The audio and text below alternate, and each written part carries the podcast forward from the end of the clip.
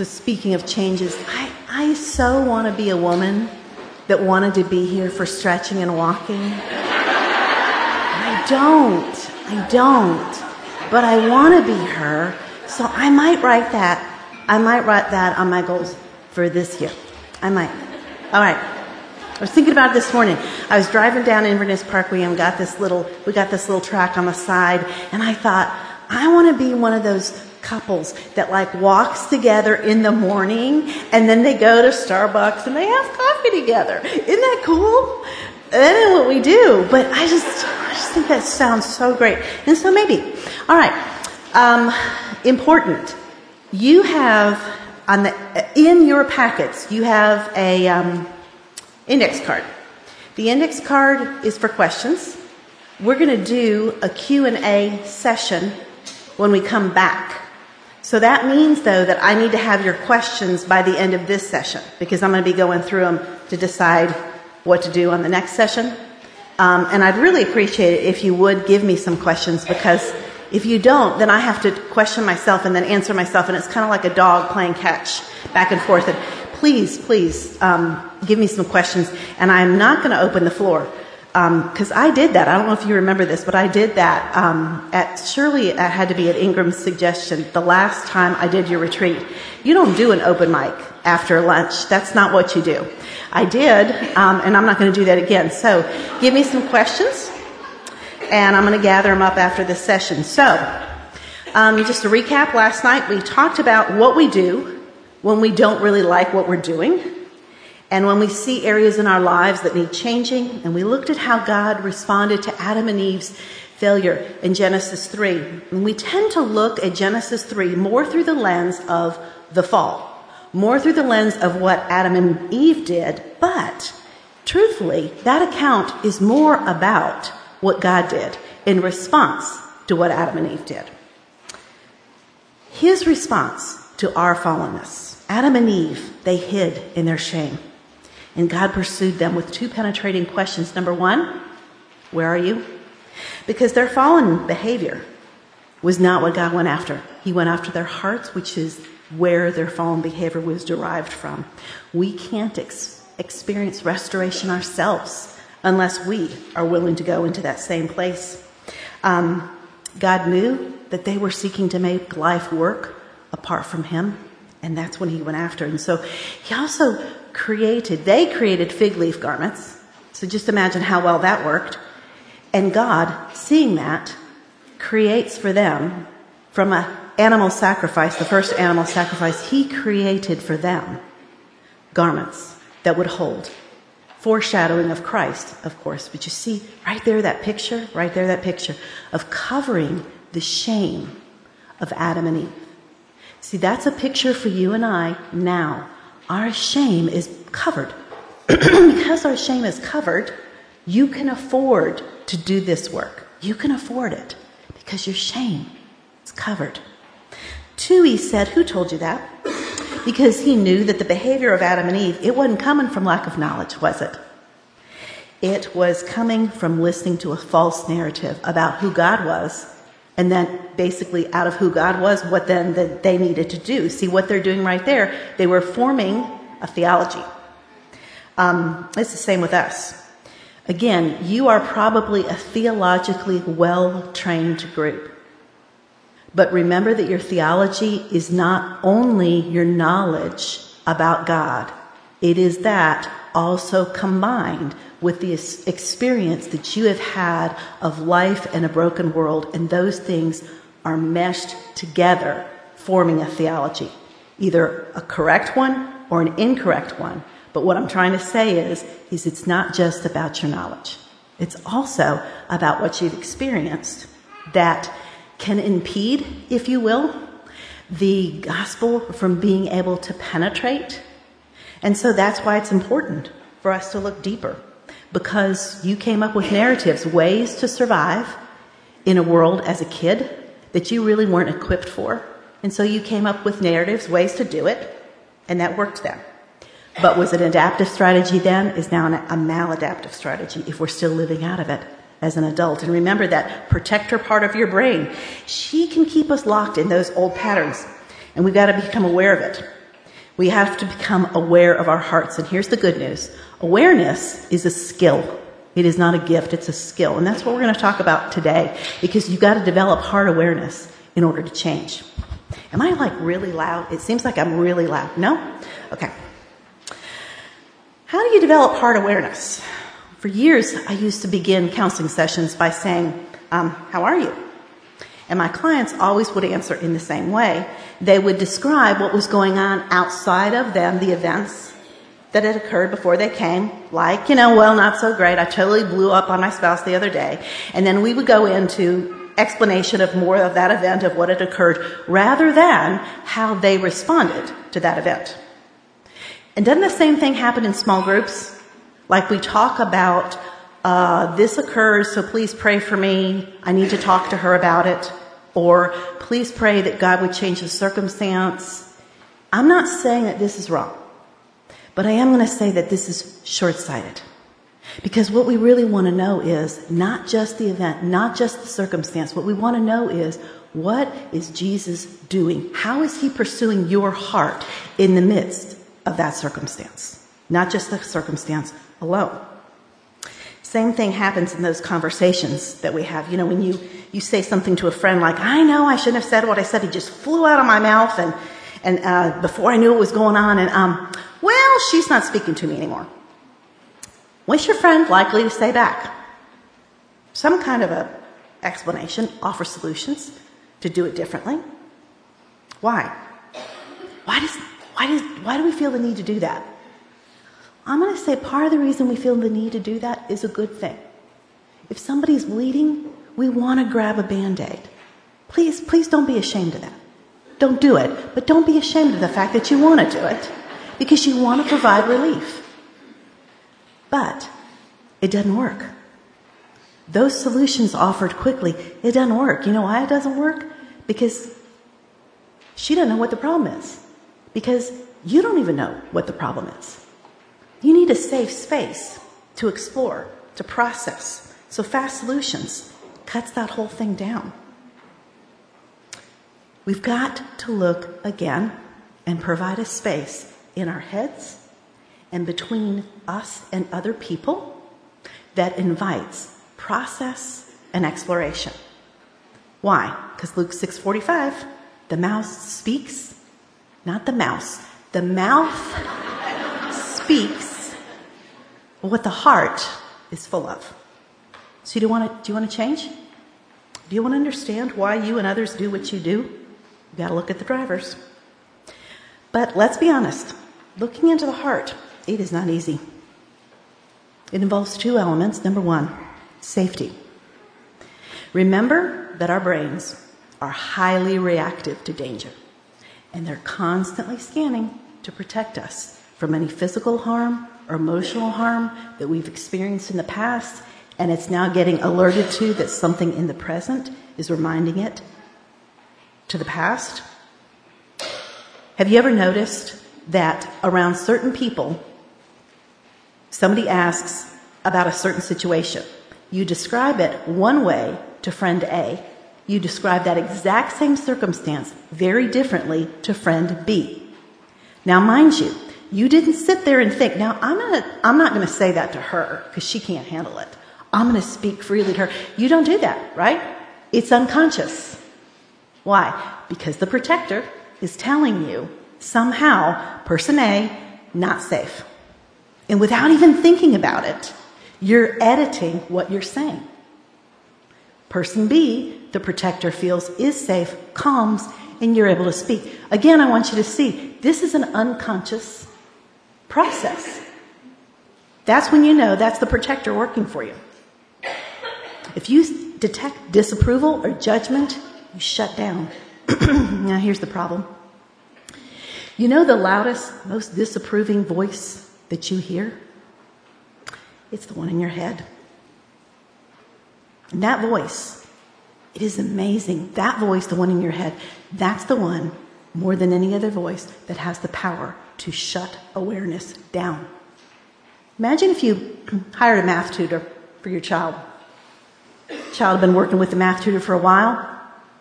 Kids' grades were not improving. In fact, they were getting worse. You didn't understand what was going on. until one day you happen to overhear the tutor talking to your child.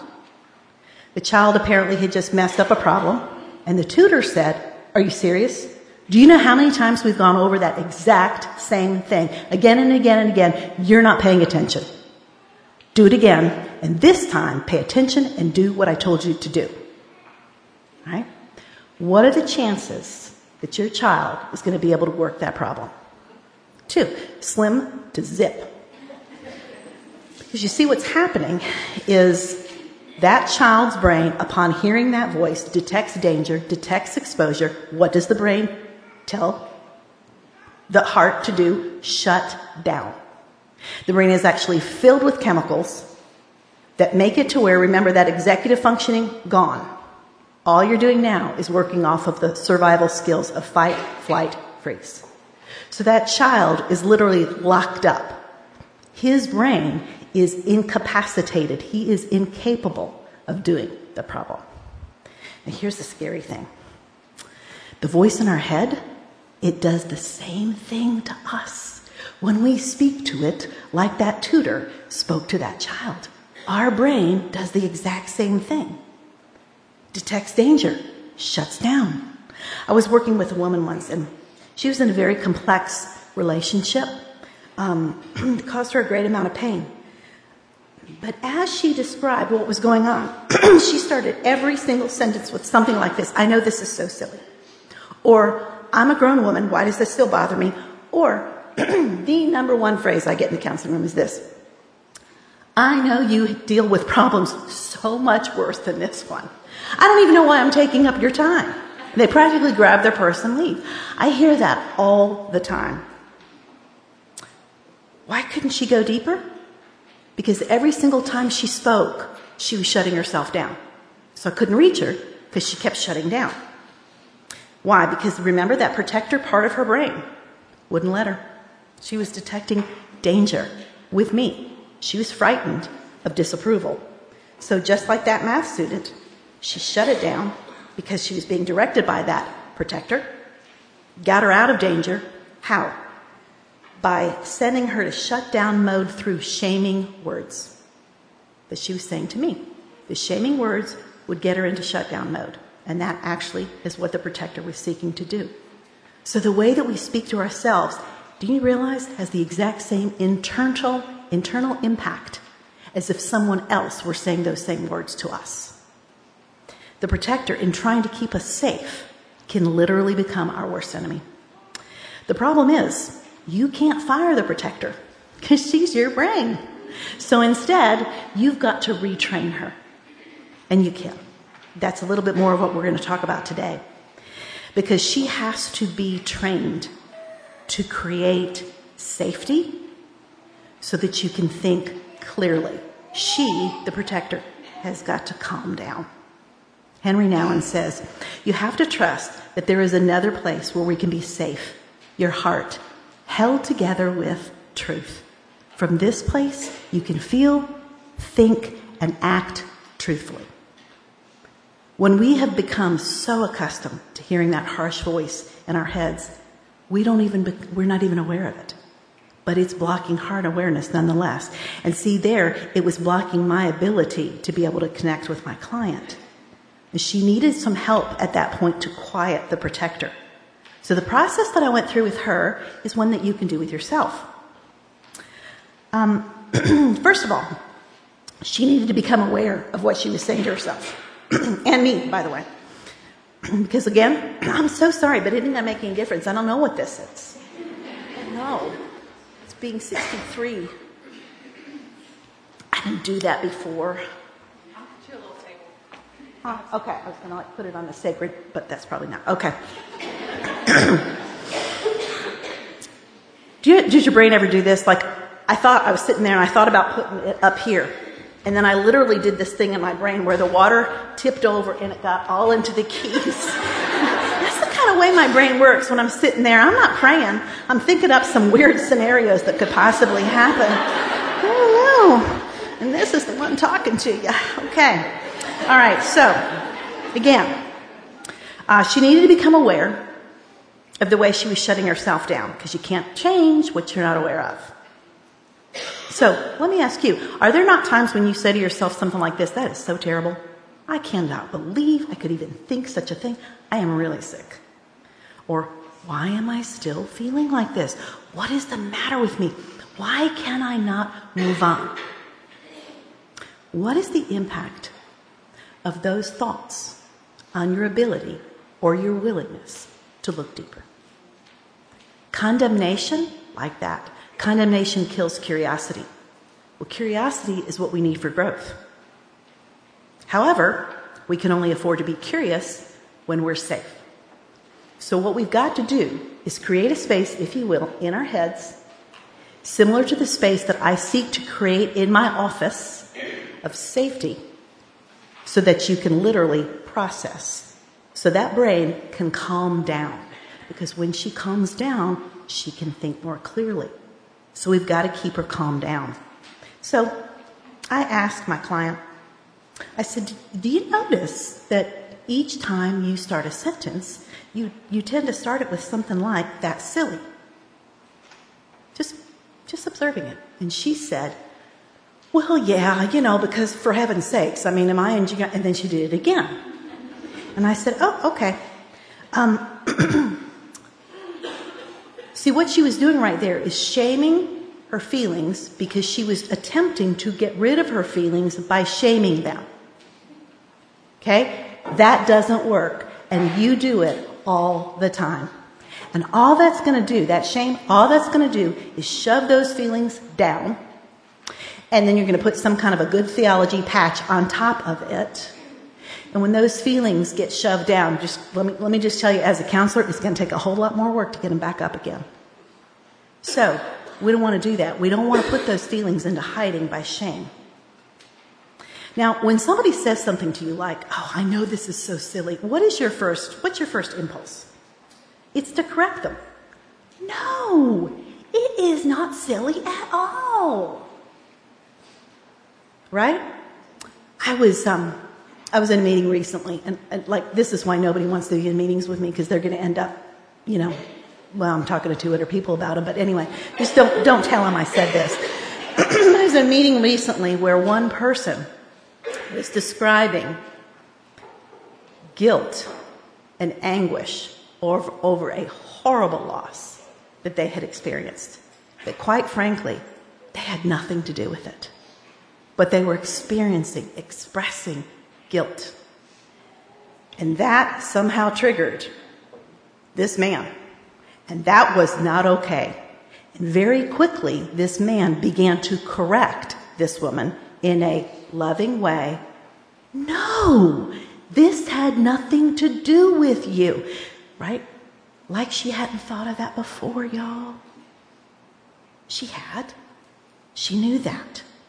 And I wanted to go, shh, please, please, please, let her get all this wrong thinking, please let's forget it out before you start correcting her, even from a good place. She was shutting down. Because here's the thing uh, that is a very well embedded narrative in her brain. And she trusts that narrative and that voice much more than she trusted the voice of that man that was speaking to her. And it would be the same way in the counseling room. So that's why I didn't say to the client, oh, no, no, no, no, no, no. Because to be honest, she doesn't trust me yet. And she does trust that protector. So, um, instead, I just nodded. Because, you know, it doesn't matter that what she said is, quote, wrong. I've been there. I've heard that voice. Oh, I get that. And so when I nod, you see, just nodding, I'm not saying you're right. I'm saying I get it. When you're talking to someone and you perceive from them that they get it, what do you do? You start calming. If you talk to someone and they combat you, even with good words, what do you do? Increase in anxiety. The thoughts increase. They don't decrease, they increase. So, what I needed to do was just validate her. Validation is, I hear you. Not, I agree with you. I hear you. And all it was for me was silence and a nod that invites and says, Yeah, come closer. Come closer. It's safe here. Because she, her brain, needed validation to feel safe in order to be corrected, but rather than corrected. And she could not do the work until we did that. It's the same thing in your brain. Validation. So then I moved on and I asked her, hey, so tell me, what happens when you hear yourself call yourself silly? What, what happens in you? Does it make it easier for you to talk with me? Or does it make it harder? And she admitted, yeah, it, it did shut her down. Okay. Now, now she's open to trying something different. Okay, I said, let's do this. How about could you just hold off, just hold off for a bit on evaluating anything? Let's just kind of, you and me are sitting here at a table, and I just want you to dump everything out. I just want you to dump everything out. We're not going to figure it out later. I promise. We're going to evaluate it later. But for now, let's just, let's just dump it out uh, so we can get a clearer understanding of what's really going on in you. Because right now, that, that constant evaluation, that was getting her stuck in a loop. I think this, but I shouldn't think this. But I do, but I know better. Now I'm thinking again. What's the matter with me? Loop, loop, loop, loop. See, that had to be broken. So let's not correct what you're saying just yet. Suspend that for right now. Shh, protect her. So we can keep going. Once we can quiet that voice, our, begin, our brain begins to calm, and that helps that executive functioning come back online, which is what we need to be able to process. It gets safer and it calms. Does that make sense? Then we can start understanding a little bit more about why we do what we do. Step two of awareness. I know you get a little tired of hearing this, but we go deeper by reading the Come on. Indicator lights. We're, you're acting like that's a surprise. Come on now. You all just go, oh, I'll get the indicator. Oh, come on. It's on my tombstone. Come on. You know. Um, once you've created a space, a place of curiosity, you can attune to those indicator lights about what needs to be attended to. Listen, we might be completely unaware of our indicator lights going off. Oh, but they are. Um, but we can learn to do life without paying any attention to them, and that's dangerous. Um, this is Acts 28 7. Talks about that kind of incongruence. Listen to this.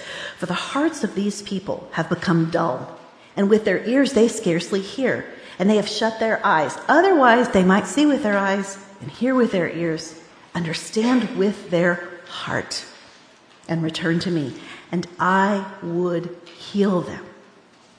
Paul is describing here a way of living that is disconnected from your heart, to not pay any attention to those indicator lights that are going off. But for healing to take place, we have to have the courage and the intentionality to use what God has given to us to allow us to understand ourselves better and show our way back to our hearts and to Him, and that's our indicator lights. Remember what they are? feeling, which is both emotion and physical feeling, and then thoughts. All right, so let's practice this now. Um, you've got in your packet, you've got some blank paper. I'm going to tell you up front that you're not going to share with anybody. All right? Now, what I want you to do, please, is I want you to think of a, of a time, big time, small time, five years ago, this morning. Think of a time when you well, totally blew it in some way. When you had one of those, I don't know what came over me, she's not speaking to me anymore. Things. Okay? Think of one of those times. You got it? I'm moving on anyway. Okay. All right, so that's your behavior. Now remember, we're going to work backwards. Behavior comes from what? Feelings. What do feelings come from? Thoughts. About what? The event. Event, think, feel, behave. So we're working backwards right now. So we just saw how you behaved. So I want you to work backwards. To what? Number one, your feelings. First off, what were you feeling physically? And I know this is really, really hard because, uh, so even as you're playing the videotape, maybe just surmise what you were feeling physically. Where do you tend to hold emotion? Tight chest, clouded, foggy head, fast breathing. Um, physical awareness might be really, really hard. It tends to be with indicator lights, emotions, thinking, physical feeling. We tend to be strong in one and weak in the others. Like physical is extremely difficult for me. When people say, Where do you hold that? I, I do not understand what they're talking about. It's very, very hard for me. And so I'm having to learn that. I tend to be very, very strong on thinking. My thinking is very, very loud. Others are very strong on emotion. Doesn't matter. But there's three, and we need to increase our strength in all three of them. So, physical awareness. Um, we really rarely pay attention to our bodies unless there's something wrong, like physical pain. But again, that's a skill. It's just learned by practice. For example, I hear this all the time from clients. As soon as I see her number come up on the phone, I do that. I, I just tighten up. Yeah, oh, see, some of you are going, okay, so you know what I'm talking about. Peter Scazzero says in his book, Emotionally Healthy Spirituality, which, by the way, is a great book. God may be screaming at you through your physical body while we look for and prefer a more spiritual signal. The reality is that our bodies know our feelings before we do. So pay attention. What's the physical feeling? Second, what emotion are you experiencing? What emotion are you experiencing? Now, you have a chart in your notebook. talks that it's just got feelings on it. Generic feelings, broader, are the bold ones. You start with the bold, and then you go down to the more specific. now, let me just tell you up front. Um, I think feelings charts are so much that counselor garbage. You know what I'm saying? Oh, for heaven's sakes. Um, when, when, when people pull those out in small groups, I just roll my eyes until it gets to me.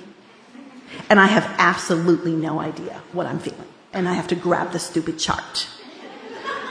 Listen, all I can say is this. It is incredibly important to be emotionally articulate. It is incredibly important to teach your children to be emotionally articulate. Because do you know the difference? Like, for example, like here. People say to me all the time, I feel guilty, I feel guilty, I feel guilty. But it happens to be about something that they could not have prevented so I'll often ask, well, is guilt what you're really feeling there or regret? Do you see the difference? That's a big difference. That's why honing in on what particular feeling it is is really, really helpful to you.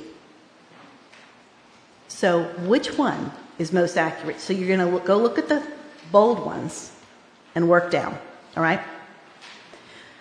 So, if you would, write down one or two feelings, just one or two. Try to be as specific as possible.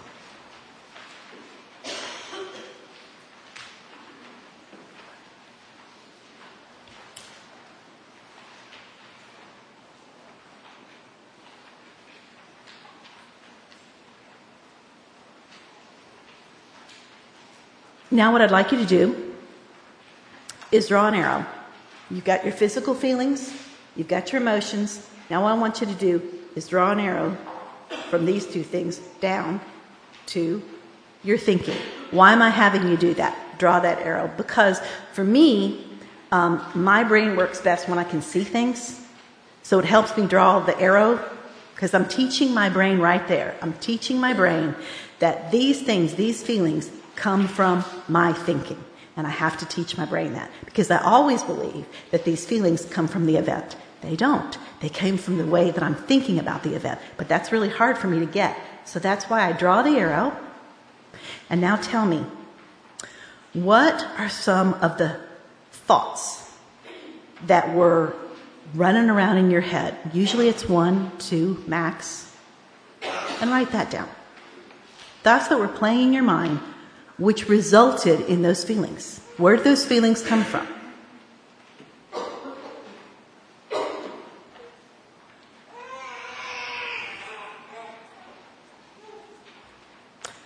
Remembering that emotions do not come from what happens to us, but from our thoughts about what happened. And that is the way that we write narratives. Now, let me share my own example.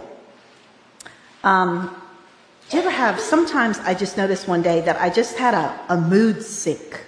It just kind of came on me. I don't know, like a headache, uh, out of nowhere. And I, I didn't know what the problem was.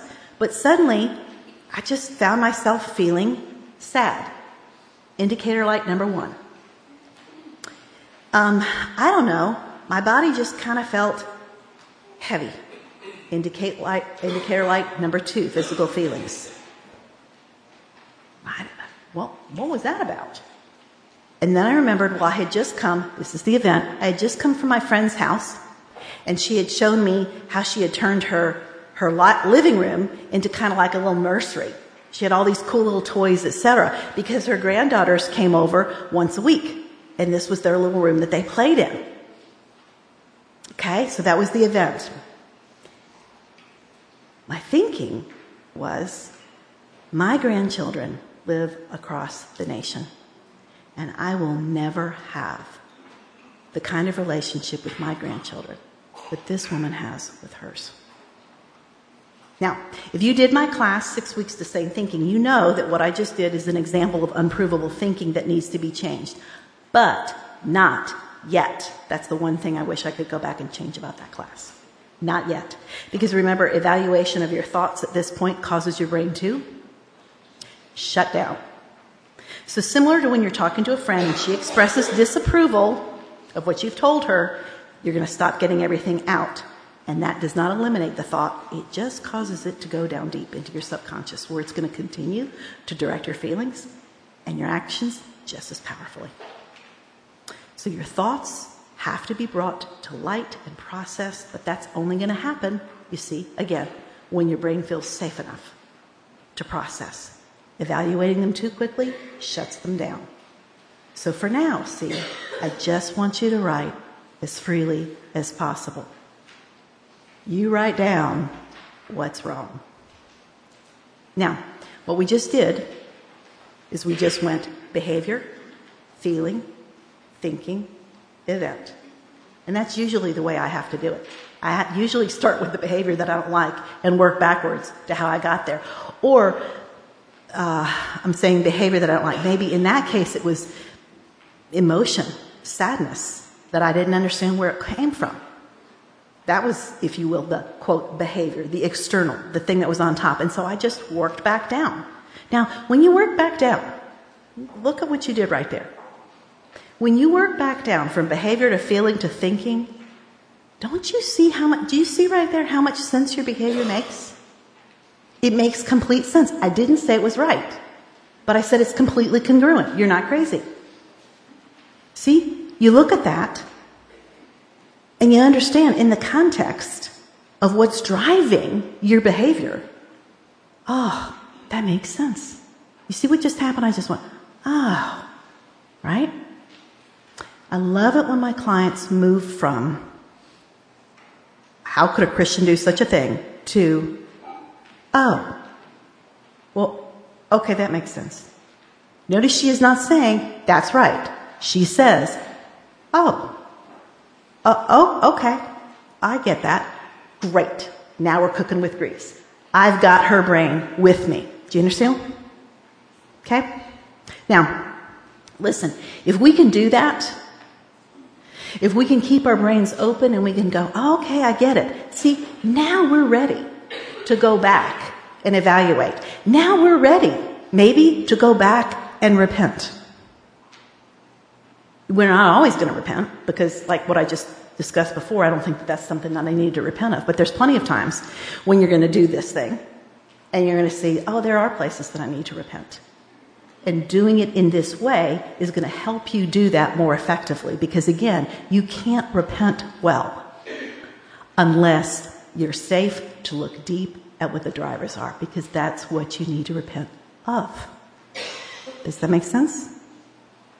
So, understanding your behavior helps you repent better.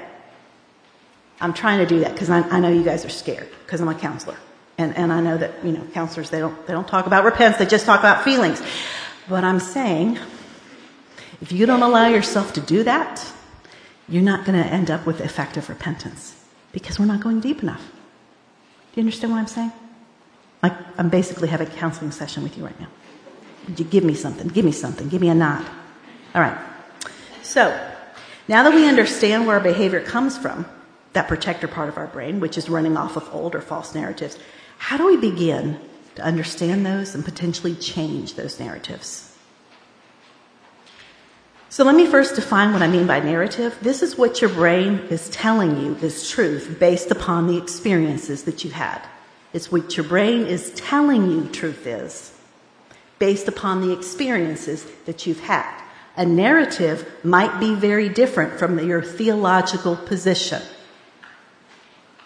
but it is what it is. And that's what that brain is working off of. That's what that protector is working off of. Let me give you a couple of examples.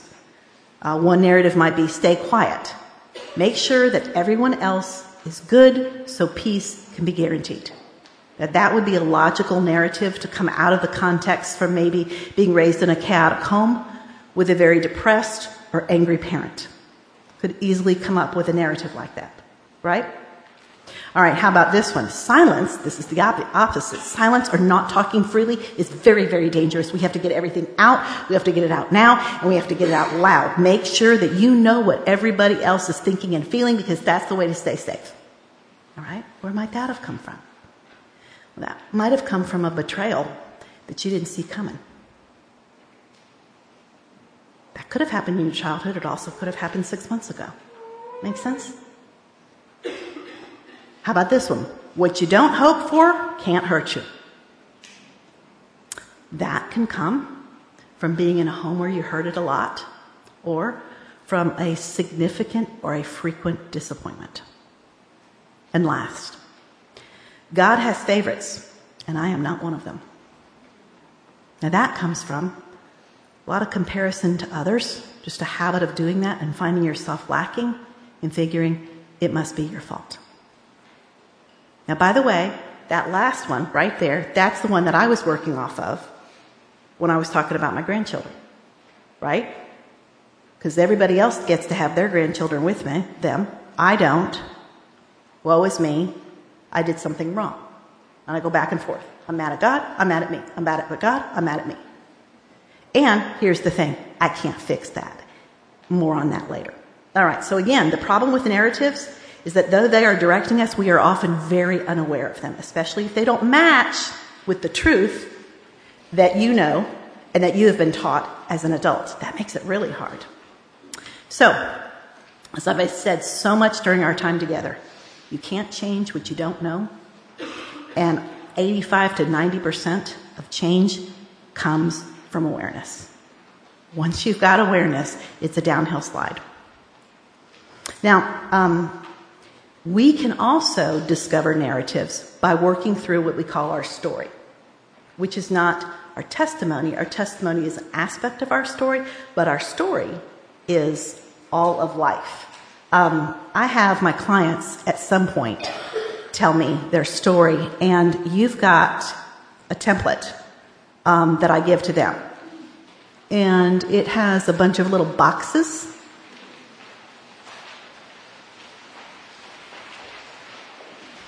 telling your story can be a little overwhelming. Um, so I like to give I like to give clients some kind of an outline. Um, start there at the beginning. You see where it says family of origin. All I'm looking for there is just just write some bullet points of information about the, your family. Now, like if you and I were sitting down and you had a photo album and I said, hey, so tell me about your family. You know, you're going to tell me all kinds of stuff. You're going to tell me good. You're going to tell me bad. You're going to tell me that you were the middle child. You're going to tell me that your, your mom was an artist and your dad was traveled a whole bunch and all that kind of stuff. What was it like growing up in your house? And just we're just doing bullet points, but you will notice that there are some bullet points that I have there uh, that I want to make sure get included. How did you handle conflict? What were you told, taught about emotions? But that is not the only thing. That's just an aspect. Six, ten bullet points about growing up. What was it like in your home? Hey, tell me about that. Now, mind you, don't be thinking, I got to write the deep, dark, bad. Not necessarily. That's not your full story. So don't put on the lens of positive, don't put on the lens of negative, put on the lens of real. It was both, right? Um, you know, you'll notice that after they write the bullet points, the next question is what was the message from your home? What was the message that you picked up from your home? For example, it's good to be resourceful. God expects much to those he has given much. That could be a potential message that you've gotten from your home. Another message you are what you do. Do well. Now, here's where people start getting really squirrely. And I want to assure you of this. What we're doing right here, we are not looking to blame anyone. I'll tell you, here is my assumption. My assumption is that your parents did the best they could with what they had. That is my assumption. And your parents are not my client. So I'm not going to go into why they did what they did because that's not the point. That is not the point. If you try to get into that, then you're going to feel bad I get this a lot. I feel like I'm not being loyal. Okay? It's okay. We're not saying anything about it. We, I'm not talking about what they intended to do to you. As a matter of fact, I'm assuming they didn't intend to do that to you. But here's the deal. If you get shot by a bullet when someone's self-defending, or you get shot by a bullet if someone's directly pointing at you, the bullet has the exact same impact. And that's all we care about. We're not looking at your parents. We're looking at impact. Another problem I get right here. Women especially, they have tremendous difficulty doing this exercise because they keep thinking, oh my gosh, I'm doing that to my child. And they lose themselves. They lose themselves. And I'm like, oh, no, no, no, no. Pull it back. Pull it back. We're not talking about your child. Please stay here with me. Stay here with me. We're talking about you. But it is amazing how much I have to fight with that. Amazing. I know that's going to happen. It's okay. Just gently bring yourself back. No, no, no, no, no. Talking about myself here. And here's the thing. If I deal with myself, I promise you they're going to benefit. I promise you. Okay? So pull it in. Deal with yourself. We're not talking about what you're doing to your children. We're talking about your story. So you'll notice, um, then too, below that. If that was the message then what was the strategy that I developed because of that message? Right? If we are a can do family and high performance is very, very valued, that's the message, right? Strategy could be um, I work really, really hard, I'm highly resourceful, and I don't ask anyone for anything because that's weakness. I'm a can do girl. Does that make sense? Now, I also want you to know that a lot of the ways that you do strategies, I don't want to completely demonize them because I want to say your strategies are always coming from the way that God uniquely gifted you. Some women are phenomenally resourceful and it's beautiful. That is part of the way that they represent their creator to their world. That is not all bad. But here's what happens. The enemy always goes after your gifting. He always goes after your gifting to distort it so that you begin to use your gifting to make life work apart from God. That's what the prodigal did. Give me the gifts so that I can make my life work apart from you. I'm resourceful. Well, I'm not. Women are resourceful. Do you see how that good gift can become distorted? And I, my resourcefulness now is a way that I stay away from needing Jesus. Does that make sense? So we're not demonizing because generally your strategy, the core of it, is usually your unique gifting. And that's beautiful. And I want you to hold on to that. I want you to fight the enemy because that's what he's going to go after every time because that's what threatens him. Okay? So, um, after the family of origin, you'll notice that the story continues. Now, this is more of a timeline. And this is the part where we discover our narratives as well as the strategies. Um, and I usually will take it, uh, you know, take it by school age, take it by however you want to do, and you'll notice that in each thing it's always the same thing. Significant events, people. What was the message? What was the strategy? All right? As an example, let's go back to the man that I told you about last night. See, he would have written that down, although he didn't. He told me his story, but this wasn't in his story because remember, he didn't remember this until we were talking later. But anyway, um, he would have had maybe in one of his early years, he would have had seventh grade. My teacher told me to stand up in front of the class, and she told me that she knew all about me and that she wouldn't put up with me. That was the event. So that's one of those bullets. The message that he got I'm a troublemaker, and everyone knows it. The strategy that he developed, interestingly, was to become a troublemaker. Now, he also, this is probably even more common, is to actually do the reverse. The strategy becomes I will perform high because I am going to prove that seventh grade teacher wrong. I'm now 58, but I'm going to prove that seventh grade teacher wrong. So that could have gone either way. But what I just want you to see is how we take those events, we decide the message, and we act accordingly. Our narrative directs our behavior. Our narrative then is worked out by our strategy. So, um, I want you to take, this is kind of funny. I want you to take like uh, five minutes to do this. Um, not the whole thing. Could you just choose one? Could you just choose one, one segment? Anything come to your mind? Significant event, anything about your family, whatever, and just work that through. Now, I want to be really, really respectful. Um, we're on really dangerous ground here. I feel, I felt like I needed to do this with y'all because if you're anything like me, you, you know you're not going to do this when you go home. Come on. So I wanted to give you an opportunity to practice this at the same time. I am pretty um, concerned. Um, I do not want you to open something up that you don't feel prepared to deal with right now. Please don't do that. Please don't do that. Uh, if you don't feel comfortable, what I want you to do right now is just write the alphabet down. Nobody will know that you're not really in deep prayer and working through your work. But I want to be very respectful to you that this might be a difficult exercise. By the way, forgot to say this. It also could be a very positive thing. In eighth grade, I was a mediocre student in eighth grade. My friend told me, I said, how do you make good grades? She just, she said, well, I just learned the material. I understand that that might sound, but that was new to me. And so I started doing it. And I started the next time I got an A. I can still see it in my mind. I can still see an A written on the top of my paper in red pen. And I thought, oh, oh my goodness. Event. Friend told me, I did it. It worked. Message. Maybe I'm not a mediocre student. Maybe I can do this. Strategy. Well, I have to say, I kind of went right into that one.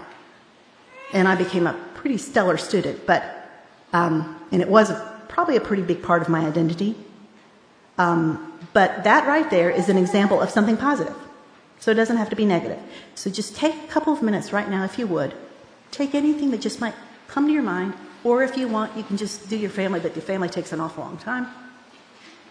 You could do your family just by read, uh, just by answering those questions uh, in family of origin, those two, three questions I have. You could just do those. Yeah, just do that. Do whatever you want to do, or write the alphabet.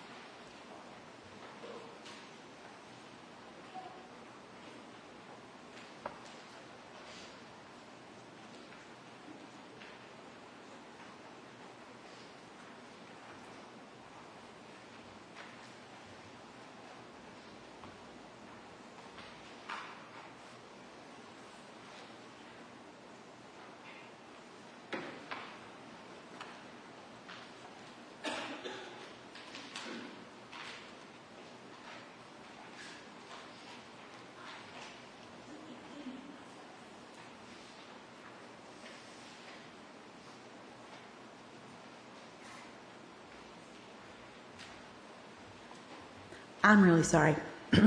um, but if you want to get out of here on time, um, I'm just not going to leave you enough time. You just started, and I'm sorry, but I'm going to have to move on.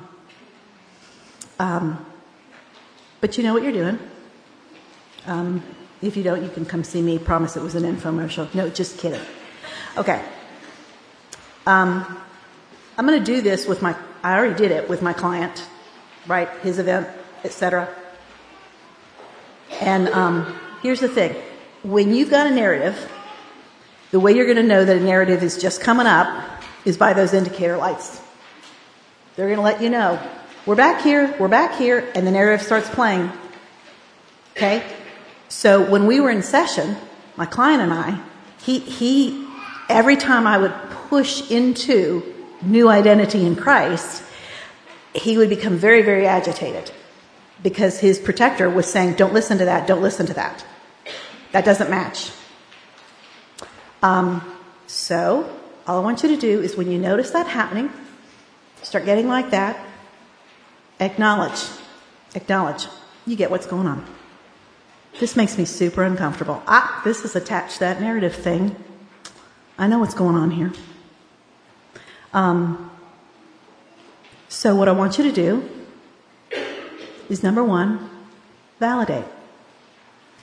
Okay, I hear what's going on. This, this kind of thing makes me really uncomfortable.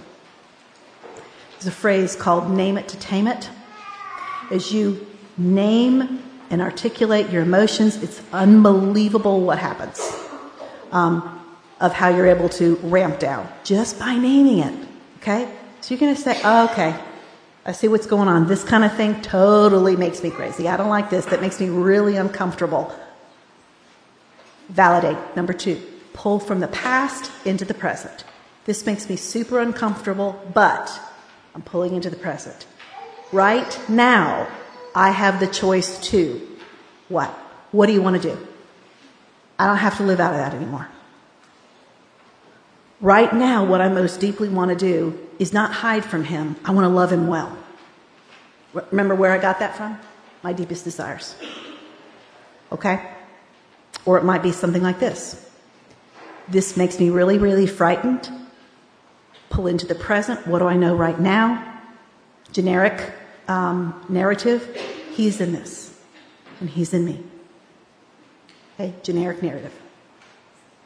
What I'm doing right there is teaching you when you are jacked up from the narrative, you recognize what's going on because you're seeing those indicator lights letting you know it's happening, it's happening. And before you go off into reactive mode, you're going to try your best to stay right here by validating, okay, I know what's going on. I know what's going on.